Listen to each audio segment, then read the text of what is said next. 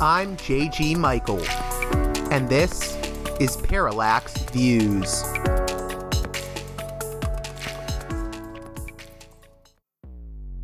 Hello, this is Mike Swanson. In a few moments, you're going to listen to another segment of Parallax Views. But before you do that, let me tell you about my new book, Why the Vietnam War. It's a sequel to my previous book called The War State, which has lots of positive reviews on Amazon. It's been out for years. But this one is a more detailed case study of how American empire and national security state operate using Vietnam. And I believe it shows also how things work today, how policy is actually made and why. So grab the book on Amazon.com, Why the Vietnam War.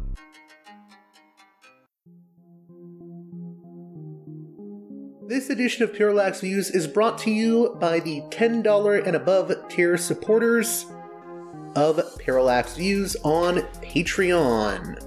So, with that in mind, producers credit shoutouts to Gunner, Mark, Alexander, Catherine, Tilo, Emilia, Jeff, John, Bert, Brian, Elliot, Michael, Brace, Nick, Mersham, Galen, Arlen, Bo, Gigadelic Media, Chance, Chase, Dan, David H. Y. Kellerman, Sadade 13, David, Ava, Bob, The West Bank Robbery Podcast, Jamie, Enoch, Gary, Max, Ishtofer, James, Martin, Matthew Ho, Brian, Nobody, Thomas, and Dano. And now on to the show. Hey there, Parallax Views listeners. On this edition of the show, back in October, I recorded a conversation with historian of religion Professor Daniel Boyarin, author of the recent book, The No State Solution A Jewish Manifesto. Professor Boyarin is interested in the question of Jewish peoplehood or nationhood, contra both Zionist nationalism and cosmopolitanism as it's specifically understood or talked about within Western capitalist societies.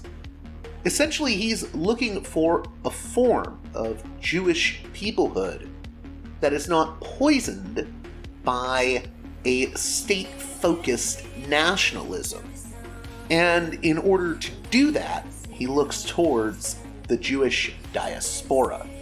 This conversation is very interesting and it does get into both the October 7th Hamas attack and Israel's bombing of Gaza since that time, which has claimed over 20,000 Palestinian lives. It's a really fascinating, complex conversation, and I hope you'll find it enlightening. So, with that being said, let's get right to it with Professor Daniel Boyarin.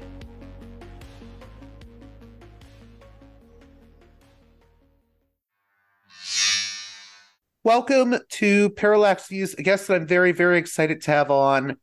Uh, he is one of the, you know, most, I would say, noted Israeli American historians of religion. Uh, he has written a number of books, and the one we'll be focusing on today that I think is rather interesting, it's provocative, thought provoking, is The No State Solution, a Jewish manifesto. Daniel Boyarin, how are you doing? Pretty well this morning, yes. Um, let's put it this way I'm feeling significantly better than the world is. What? Why is that? Just because, uh, you know, on, on, my tiny little personal life, things are going pretty well. But of course, I'm constantly appalled and frequently depressed and uh, about what's, you know, what's happening in the world. So right? Yeah.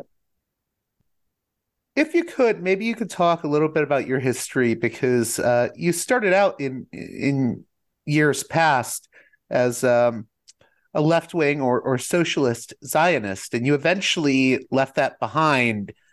And I, I wanted you to discuss what was your path towards anti Zionism. Okay. Uh, uh, I didn't leave behind the socialism. Let's get that clear. Yes. Okay. Um, in fact, to a certain extent, I would think um, that it was the contradictions between the ideals of socialism and Zionism that that led me to, uh, as you say, abandon Zionism. For a long time, I sort of identified myself as a non-Zionist, and I've been a little bit more forthright in the last few years as an anti-Zionist. I actually spent a number of years as a member in a socialist Zionist youth movement.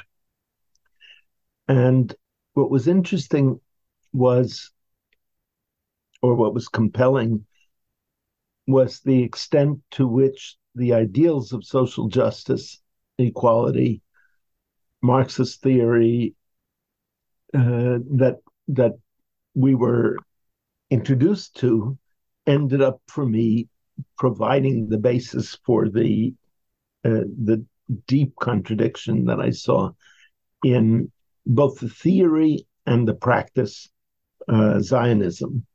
Uh, so, uh, but I will say one other thing. This movement also imbued in me a deep, deep commitment, identification, and passion for for Jewish culture and Jewish history and, and Jewish texts and the Hebrew language and ultimately the Yiddish language as well. And uh, so the only part that didn't take with me or in me from the socialist Zionist movement was the Zionism. I, I was going to ask, could you speak? I know there was a really specific turning point for you involving Yitzhak Rabin. Could you speak to that for listeners that are unfamiliar? Yeah. At the time of the first uh, Intifada, you know, at the beginning of the Intifada, the uh, civil resistance of Palestinians in the occupied territory, Yitzhak Rabin, who was at that time, I could be getting this wrong, the Minister of Defense, I think, called for soldiers to break the arms and legs of Palestinian children who were caught throwing stones at soldiers or some something of that.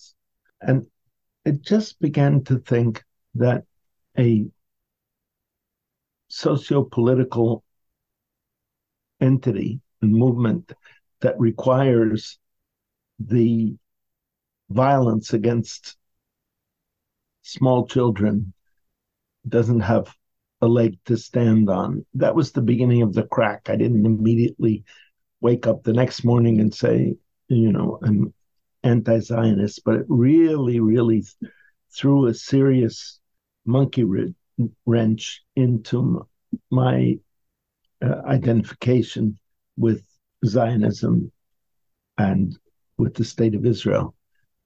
And I would say that we see to what we've come from that moment of breaking the arms and legs of children as somehow uh, the enemy to the current uh, situation.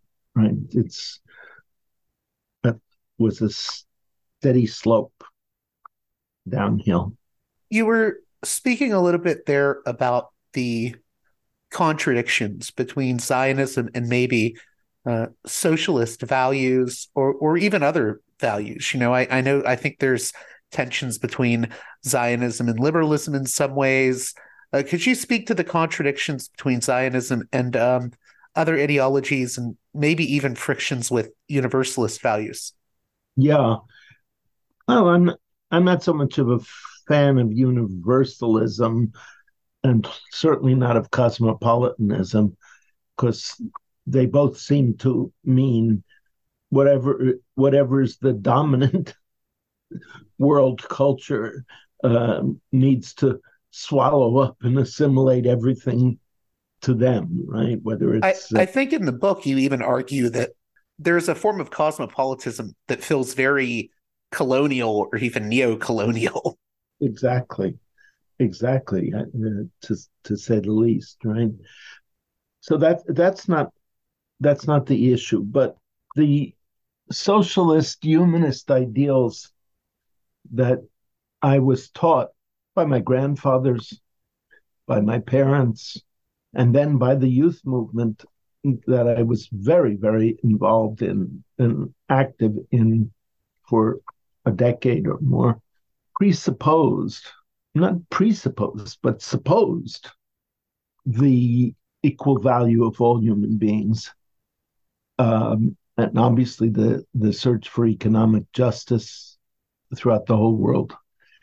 And it became clearer and clearer to me that the the kind of uh, Jewish supremacy, Jewish exceptionalism, uh, in a sense that even, or maybe especially, no, even um, liberal Zionism promulgated was in direct contradiction and tension with those socialist and egalitarian ideals. And and somehow the the these the socialist and egalitarian ideals had had taken in me more deeply than than the idea of uh, Jewish national statism. But at the same time, and this is not irrelevant, it's it's almost necessary. I got so much from this movement about Jewish culture you know, it was it was really where I learned, got most of my uh, uh, uh, initial Jewish education.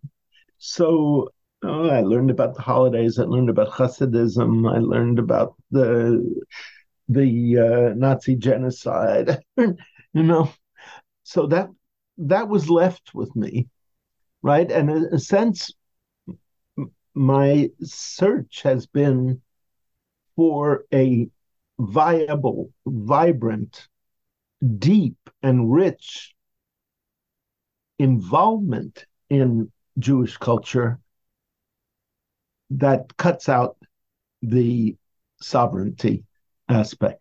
If you could, I want to read a line that really stood out to me uh, early on in your book. You said, in, you, you write, instead of Jewish pride, whatever that might mean, but I'm not, I'm sure it's not good. I propose Jewish pleasure, Jewish joy. I guess, uh, can we tackle that in two parts? What do you mean by the, the, potential problems of Jewish pride? And what do you mean by this alternative of, of Jewish pleasure and Jewish joy? Pride always suggests some kind of placing of one's group in some sense over other groups, right? I'm proud to be a Jew. What does it mean? I'm proud to be a Jew, but I'm proud that my uh, that it was my parents who who produced me and not some uh, you know not uh, uh John and Jill Smith in a town in England. It mean to be proud to be a Jew? I'm not proud to be a Jew.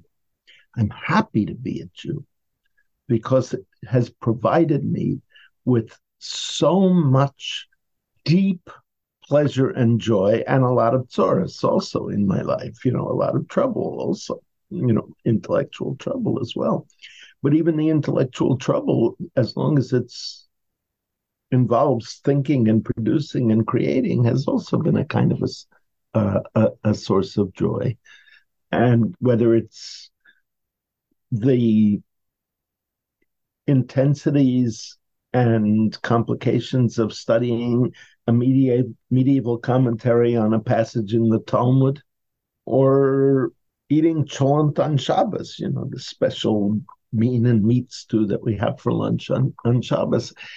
All of that is has just been so rich for me. I wouldn't want to have to trade it for being a cosmopolite, right? A, a a citizen of the entire world, which essentially, I guess, would would involve eating a lot of Big Macs. things of that sort. Is this where maybe you part ways a bit with, say, uh, Judith Butler in her book um, "Parting Ways: Jewishness and the Critique of Zionism"? Yeah, I think so. Uh, you know, I think so. But we're uh, we're very close in our politics.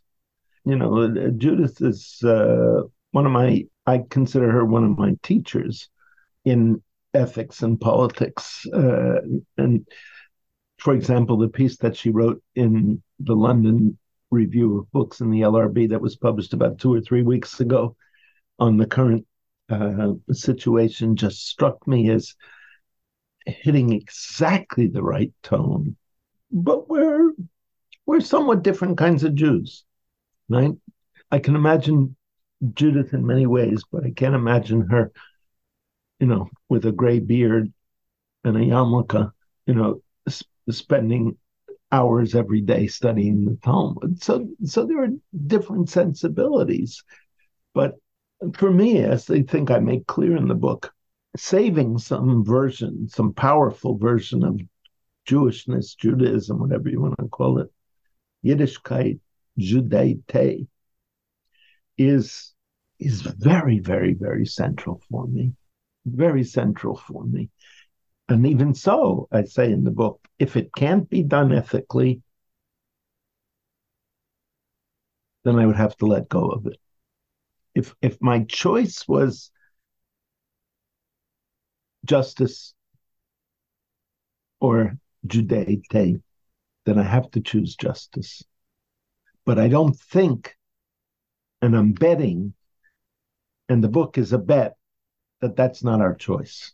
That there's sufficient power leading towards justice within the Jewish tradition I'm not talking about something utopian or perfect or anything like that, but enough of that energy to get over the crisis in Jewish practice that we see today. If you could, just getting down to the, the core of what the no state solution is about, maybe we should define what you mean by no state solution and your conception of a Jewish nation uh, because it's what you're proposing is very different than either a, a racial concept of the Jewish people or a, a, a concept that says you know it that the Jewish people need a nation state like Israel. You want nationhood, uh, but you're opposed to the sort of statist concept of that. Could you speak to that a little bit more in depth? Yeah, and and and you know, I catch a lot of flack from allies for insisting on nation for for you even using the word nation as if it's a you know a poisoned word somehow but i cannot think of any other word that is energizing in the way that nation is you know peoplehood just sounds like uh, uh, uh, uh, some uh, slogan of the Jewish Federation or something, right? We are all one. We are a people. Ethnicity means nothing at all in America, at least in American language. If I have to tick boxes under ethnicity that are uh, as incoherent as white, Hispanic, Pacific Islander, as categories, ethnicity clearly is a word that has been had the energy drained from it. Now, uh, my argument is that the poison pill in nationalism is the nation state. That nationalism as a sense of uh, a sense of a powerful identification with other people who imagine a shared history, who share language and language practices, customs, modes of dress, liturgical practices, even as well, not even, but as as certainly as as part of it, but not not necessarily the central part, right? A, a significant part, but etc. That that provides a kind of what Durkheim would call effervescence right? Which I think might might be Durkheim's happiest uh, notion, the notion of effervescence being produced by uh, group identification. So my antidote, as it were, to the poison pill is opposition to the nation state, not to the nation.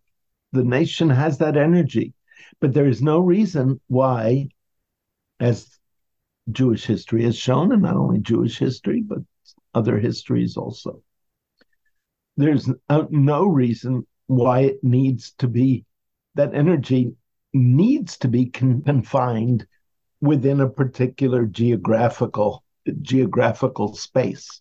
It can cross political borders, even widely separated areas.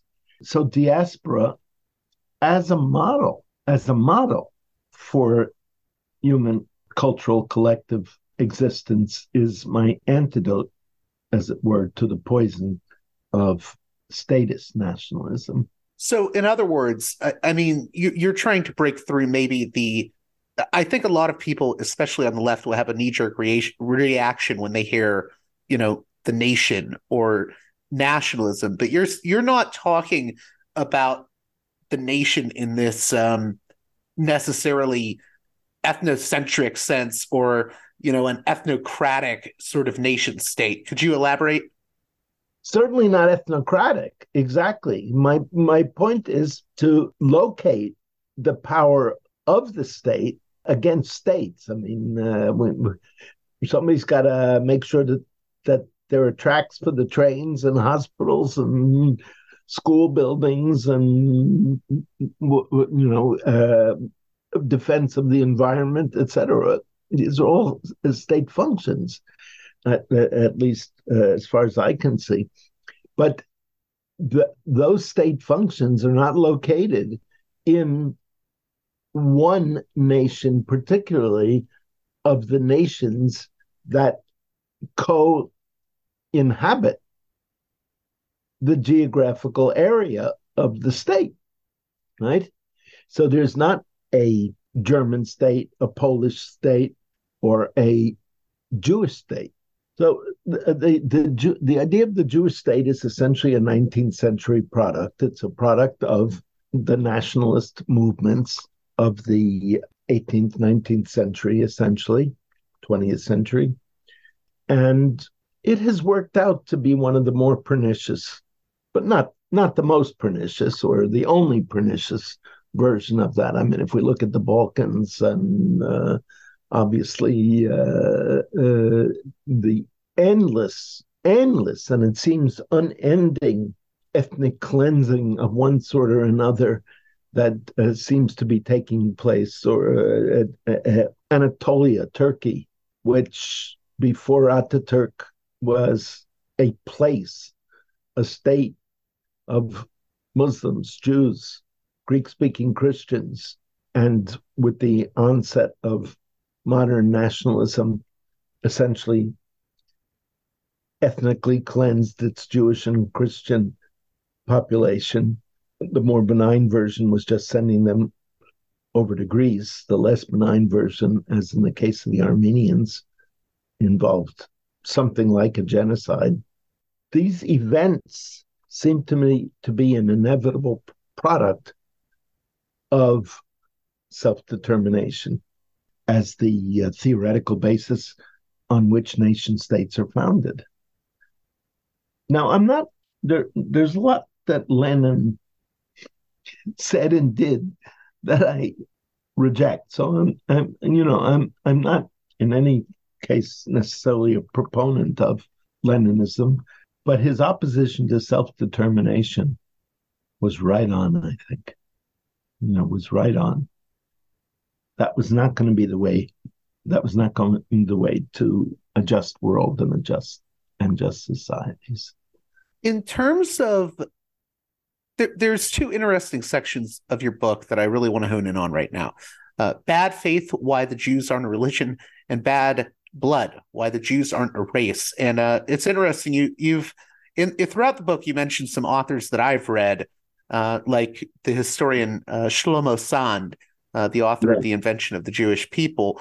And I, I think what you're getting at in analyzing these different authors is that they get caught in this trap of treating the Jewish people as either they either have to be a race or a religion. Could you uh, explain why you think that's sort of a trap that people are falling into? Oh, you know, I, I I spent about twenty years composing those two chapters, not literally, but thinking about. So I I can't do justice to even what I wrote there, but what I can say is that it's probably not the case that Jews are a race, at least in any sense in which we um, use the term race. Maybe 150 years ago, they used the term race differently.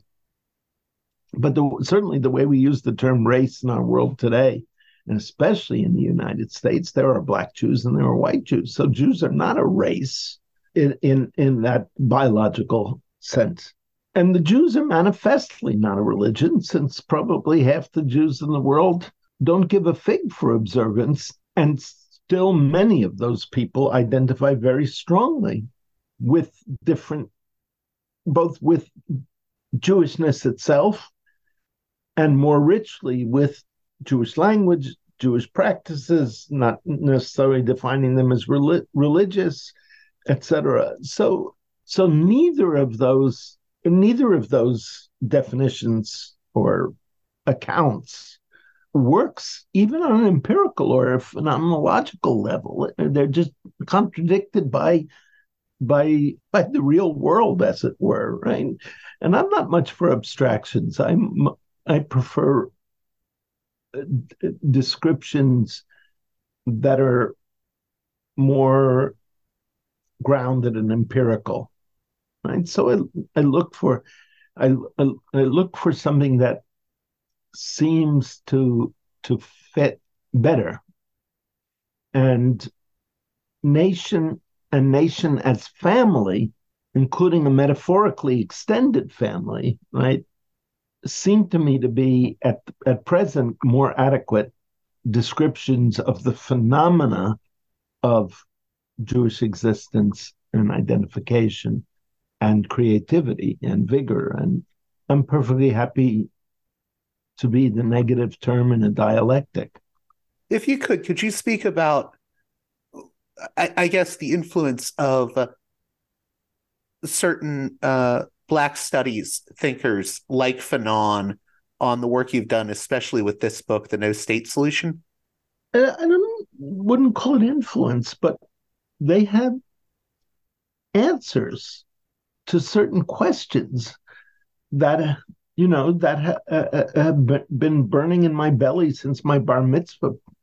And as i discovered fanon du bois and some of the uh, other writers for, for one thing and this was a bit of a surprise to me although it shouldn't have been but they themselves write so much about jews and jewish identity and putting it into conversation with questions like the question of negritude and and the tension phenomenon in particular the tension between powerful group identification on one hand and and a, uh, a universe uh, you know some sort of a universal universalism as, as well.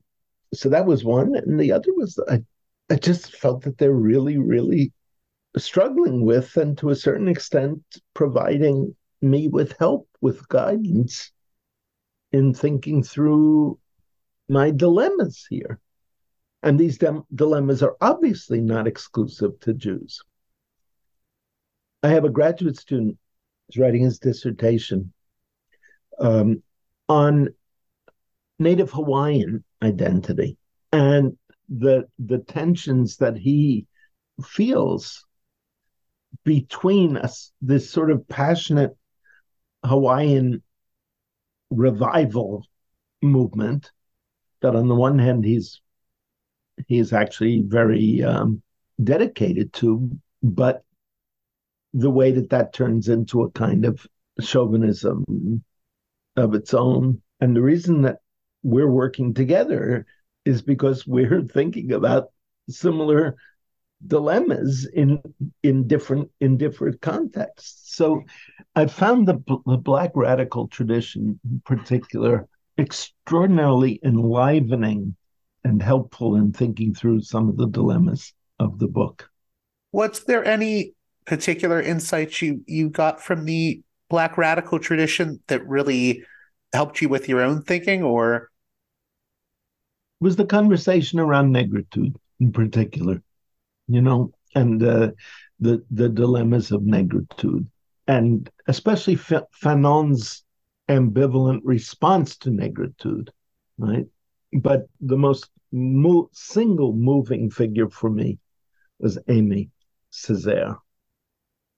You know, in his his explicit call for a universalism that is motivate motivated by the coexistence of differences and not some sort of a uh, assimilation or I, I was going to say that's the type of if there was I wish there was a new cosmopolitanism that was about accepting difference and having coexistence between difference. But so often it seems like the kind of cosmopolitan we get is turning us into a almost like a blob like morass, you know, uh, where really everyone gets assimilated and they really lose a lot of their cultural practice in the process. And I, I think there's something terrifying about that. There's something that gets lost. Yeah, no, I, I, I agree. I agree. And uh, I, th- I think there's, uh, well, I'm, I'm, I'm being careful of not necessarily naming my opponents, you know, the people that I imagine or construct as my intellectual opponents here. But there certainly are some thinkers of cosmopolitanism that that really seem to believe that the heights, you know, the absolute heights of ethical and uh, civilized practice were developed, you know, in uh, the colleges of Oxford and Cambridge, and that universalism means spreading those those ideals all over the the world to all the benighted folk, so to speak if you could, uh, there's a thinker that I know was deeply influential on you uh, that I don't know if my listeners are familiar with. So I, I, was wondering if you could speak a little bit about him and his contributions to uh, Jewish intellectual thought and dialogue. Uh, the figure of um, Simon Dubnow uh, and the Jewish autonomists. Could you speak to what his ideas were and how they relate to your ideas? Yeah, I, I, I, not in depth, but in, in brief. He articulates, I think, first and most clearly, the idea of a Jewish nation that is not identified with a particular state, right? But is is a nation, a diasporic nation. He was writing obviously under different geopolitical conditions. Uh, he wrote long before the Nazi genocide initially. So there was an enormous number of Yiddish speaking Jews in the kind of contiguous but broken up area throughout Central and Eastern Europe. But nonetheless, I find him and his idea of a diasporic nationalism, of a non state nationalism, foundational, foundational, particularly when it is articulated with the with the Bundist ideals. A, a friend of mine, uh, Shaul Magid, Magid, you might know. Yeah, Shaul has been on the show before. oh, okay. Shaul, uh, Shaul Magid has characterized me, Daniel Boyarin, as a neo-Haredi, neo-Bundist and I think that there's justice in that. You know, it it uh, it's clever, which Shaul is always clever, but I think there's some justice in that because the two poles of diasporic existence that I call for, what constitutes a dia- diaspora is, on the one hand, a cultural and affective commitment to where I am, right? which the Bundists call Doigkeit, right, which means here-ness, right? But also, and this is what makes diaspora a equally powerful commitment to a collective that is scattered or elsewhere or even in just one other place. So that double cultural and affective location is articulated by the neo Bundism on the one hand, right, which demands of me that I be committed to fighting injustice in the city where I live, Doigkeit, and the identification and and care and energy and effervescence that comes from this shared identification with with Jews in in other places. Identification, which doesn't necessarily mean um, well, which doesn't mean pride always, uh, as you know, to say the least. I mean, I, I argue, or I've suggested, I don't know if I argue it, but I've suggested that Jewish shame is as much a, a sign of, of identification as, and, and in some ways, a more relevant one than Jewish pride. If if I pick up the newspaper and I read about some uh, uh, character who who has nursing homes all over New Jersey, New York, and Connecticut, where uh, old people are being, you know, mistreated, etc. I hope that Mr. Bad Guy is not going to have a Jewish name, right? Why? Because of my powerful identification of myself as a Jew and with uh, and with Jews. So that that's that co-articulation, yeah, uh, that that constitutes diaspora for me in my theory, but looks for its models in two very different areas and brings them together. You know, the the Bund and the, the Haredi. You know, that sense of uh, of of identification via the past. If you could, you're very interested in the idea of, um, I guess, uh, Jewish continuation, but not in the sense necessarily of, um, you know, being worried about birth rates. Um, right. Could, could you speak more to what your vision of of Jewish continuation is? Yes, the vitality of Jewish languages is a significant part of it. Jews have almost everywhere created texts and literature in Jewish languages. I want to see Yiddish. I want to see Judezmo. I want to see a kind of Judeo Hebrew widespread and as creative centers of of of thinking, of poetry. Um, of, so that's one part of it. A little bit more parochially, I think the Talmud is a kind of lifeblood of Jewish vitality. And you don't have to you don't have to necessarily it's like you, you remember the ads for Jewish for for Levy's Jewish Rye. You don't have to be Jewish to enjoy Levy's Jewish Rye. You certainly don't have to be Orthodox to enjoy studying the Talmud, right? And and to, to find in it all sorts of wonderful and terrible things, right? But but things that are both the wonderful and the terrible are a kind of excitement and an incitement to and we we can we can do these things, I think we'll be able to do these things more when the terrible, terrible distraction of a Jewish supremacist state is replaced by a state in which uh, Jews and other ethnic groups fully share power, have autonomous uh, uh, autonomy vis-a-vis cultural lives and uh, uh, and and uh, and share and share geographical space without a particular space being identified as as this is the this is the Jewish space and and this is uh, somebody else's uh, space. It sounds like you're calling for the existence of autonomous Jewish communities within a state, but not a, a Jewish state right. in and of itself. Exactly, exactly. That's exactly the uh, you know um, a thinker like and I'm not going to go into any detail on this, but a thinker like Murray Bookchin appeals to me very much.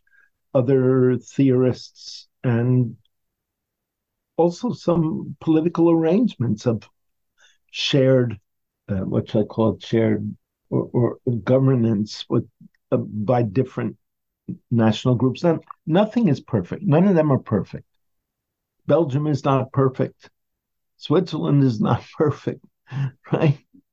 But the the the possibility of multinational states is is there. It's not it, it's not it, it only becomes utopian if one expects them to be perfection and to you know solve all the problems. Just a few more questions here, um, if you have the time.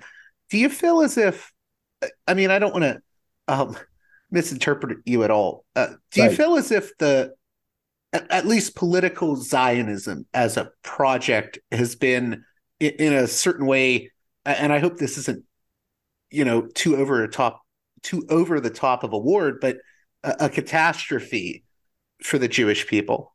First of all, I don't distinguish between political and any other kind of Zionism as Okay. as you know from the book, I argue uh, explicitly for them uh, for so-called political Zionism to be very cultural and so-called cultural Zionism to be very political. But so, uh, but setting that aside, I do.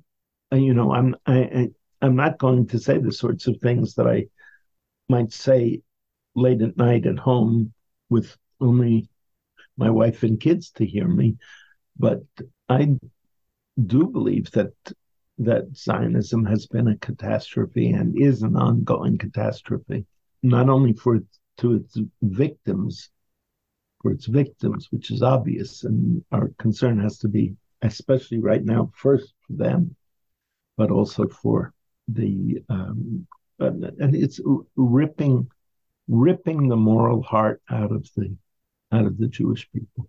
So the, the victims, of course, being the Palestinians.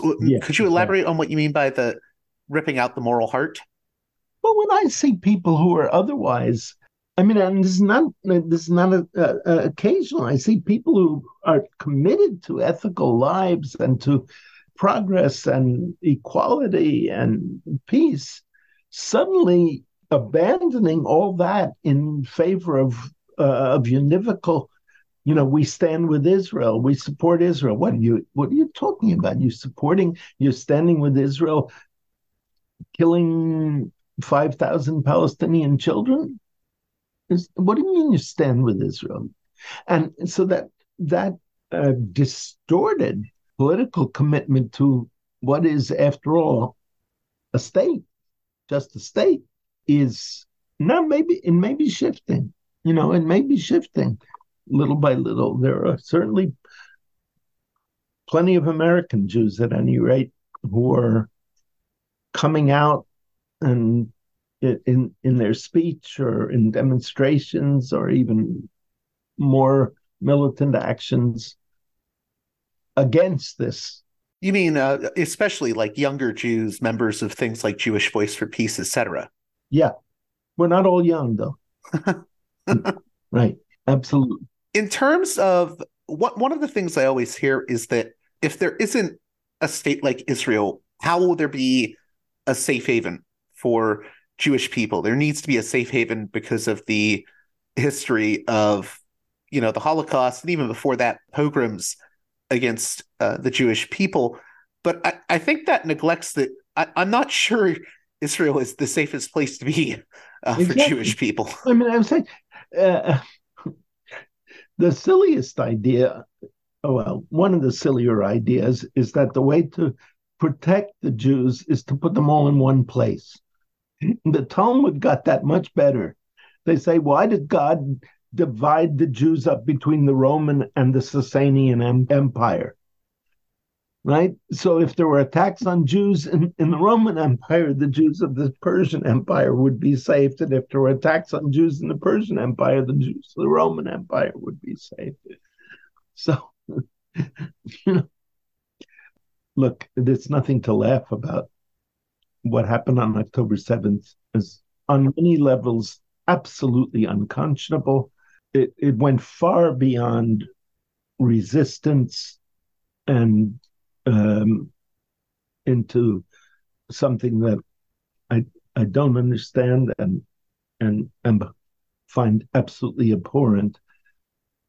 But it certainly did demonstrate that the myth of of of Jewish safety and Jewish invincibility under the what do they call it the Iron Dome is is about as convincing as the idea that God protects the Jewish people.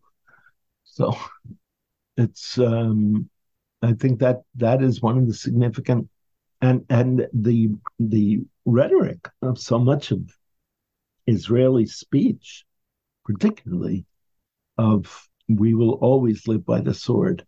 We have to live by the sword. Uh, yeah, I believe uh, Netanyahu said that.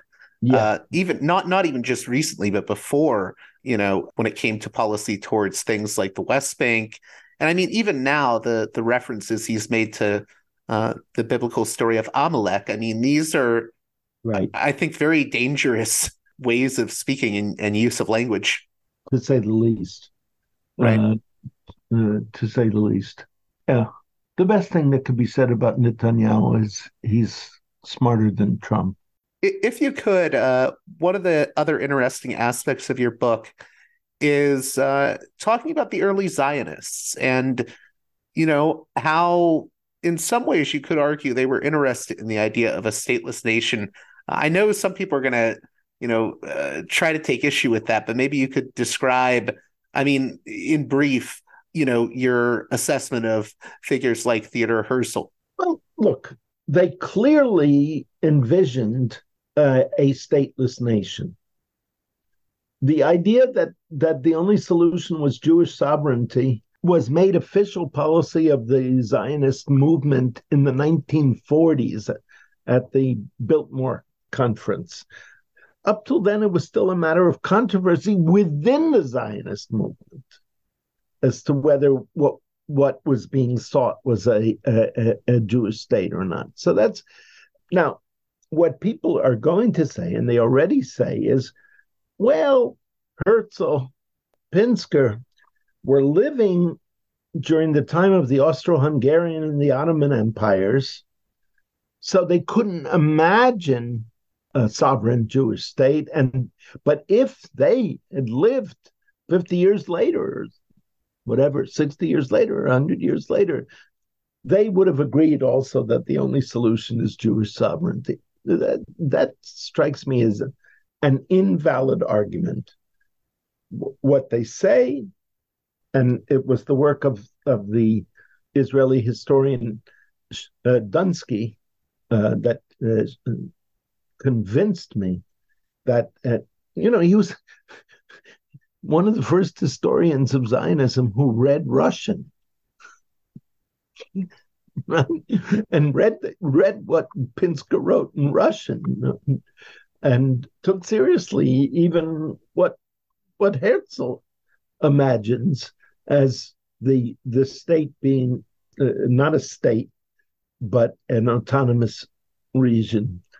What what for you are the biggest misunderstandings people have had about your book, The No State Solution: A Jewish Manifesto?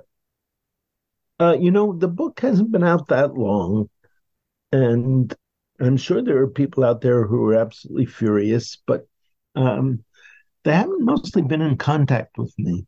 And this is not an invitation necessarily. Um, my sense of the reception that I've gotten now, this is no more than than this tiny little bit of experience that I've had is that many progressive Jews are breathing a sigh of relief at someone saying to them, you can be a good, quote unquote, good Jew without being, without uh, that forcing you into the moral contradictions of supporting the state of Israel. I was going to say, because there is that, I, I think too often there's this idea of the the good Jew and the bad Jew, and in a way, you're offering a way out of that. Exactly, explicitly, because there's that. Uh, you know, that judge in Pennsylvania on the Pennsylvania Supreme Court that I cite who talks about bad Jews and good Jews, right? You know. Wrapping up here, in regards to the events that have transpired, I think there's a lot of just hopelessness right now from a lot of people I know, both Jewish and Palestinian. Oddly enough, I think both Jewish American and Palestinian American people that I'm friends with feel a sense of isolation, even loneliness right now. They feel like they aren't being heard. What do you want to say to them? Uh, because I, I, think you do try to offer uh, some level of hope. So, what are your feelings about what has transpired over the past month? And what's the way forward? Is there a way forward? And is there reason for hope?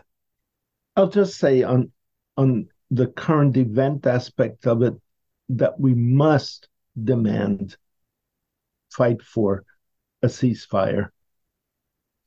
And it is a shameful moment in American history when a allegedly, avowedly progressive president is supporting morally and materially the an ongoing massacre um, of other people.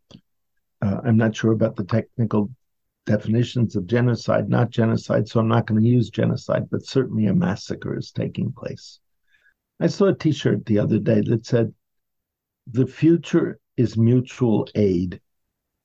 Not sure exactly what, what it meant in, in, in the context of the person wearing it, but I got the impression that it, it means that if people don't start helping each other, instead if this idea that you know you got to look out for number one that there isn't any future for human beings not just for jews not just for palestinians but for human beings.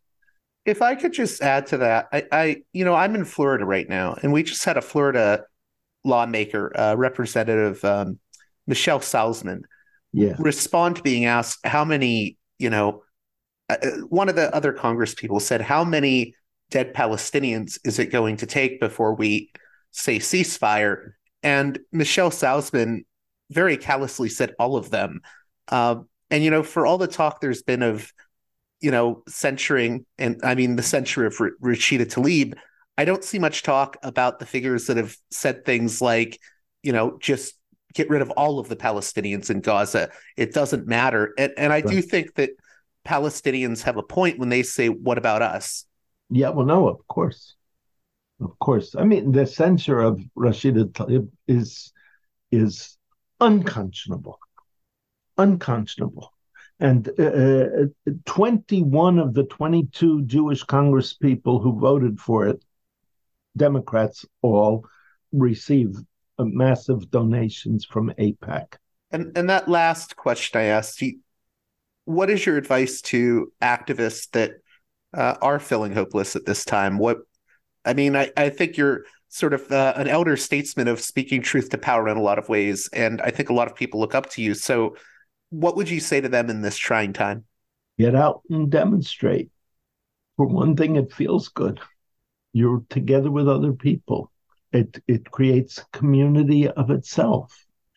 You know, it's like what people have been arguing uh, about strikes, that strikes are not just about forcing companies to give better wages or better working conditions, et cetera. They're also about creating community.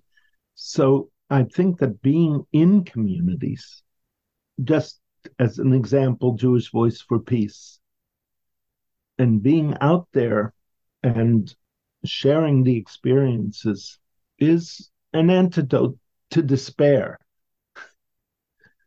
as much as anything else. I want to thank you again, Daniel Boyarin, for coming on Parallax Views. In closing, what do you hope my listeners have gotten out of this conversation, and what do you hope they get out of reading uh, the No State Solution?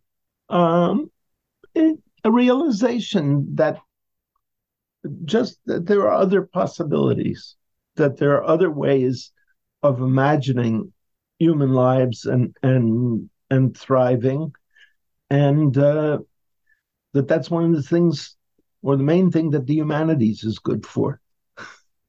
so I was just going to add to that if I could get your thought on this. Uh, I mentioned, you know, uh, how people can be hopeful right now. I think I, I, always tell people as long as there is life, there is hope. Well, exactly. Exactly. Anyway, thank, thank you again. You. Be well. Well, that does it for this edition of Parallax Views. I hope you enjoyed my conversation with Professor Daniel Boyarin. As always, if you appreciate the work here I do at Parallax Views, I cannot emphasize enough that I need your help to keep this show going. I only have one advertiser, the mighty Mike Swanson of Wall Street Window, but otherwise, this show is entirely listener supported. Although I will say, if you're an advertiser out there, please, I could use the extra income. But as I said, other than that one advertiser, really this show is listener supported. So patreon.com slash parallaxviews. One more time, that's patreon.com slash parallaxviews. Views, kick me some cash. I could really use it. And I want to wish you all a happy new year. With that being said, until next time, you've been listening to Parallax Views with Parallax Michael. Views to Parallax Parallax Views with Parallax Views. The way out is not simply to say don't do it, just to prohibit. It's nothing else. If we don't do it, others will be doing it like crazy. So, you know, we have to confront the problem. But no, basically, basically, I'm I know of the great anxieties, problems, new forms of control, but it's also new forms of freedom. This is why I always emphasize that uh, uh, internet and all this new digital stuff, it's a very ambiguous phenomenon, but it's the field of struggle. New forms of enslavement, but at the same time, new incredible forms of freedom. We have to accept the fight with no nostalgia for old, allegedly more authentic communities or whatever. I'm not afraid. I'm not afraid. I'm not afraid. I'm not afraid.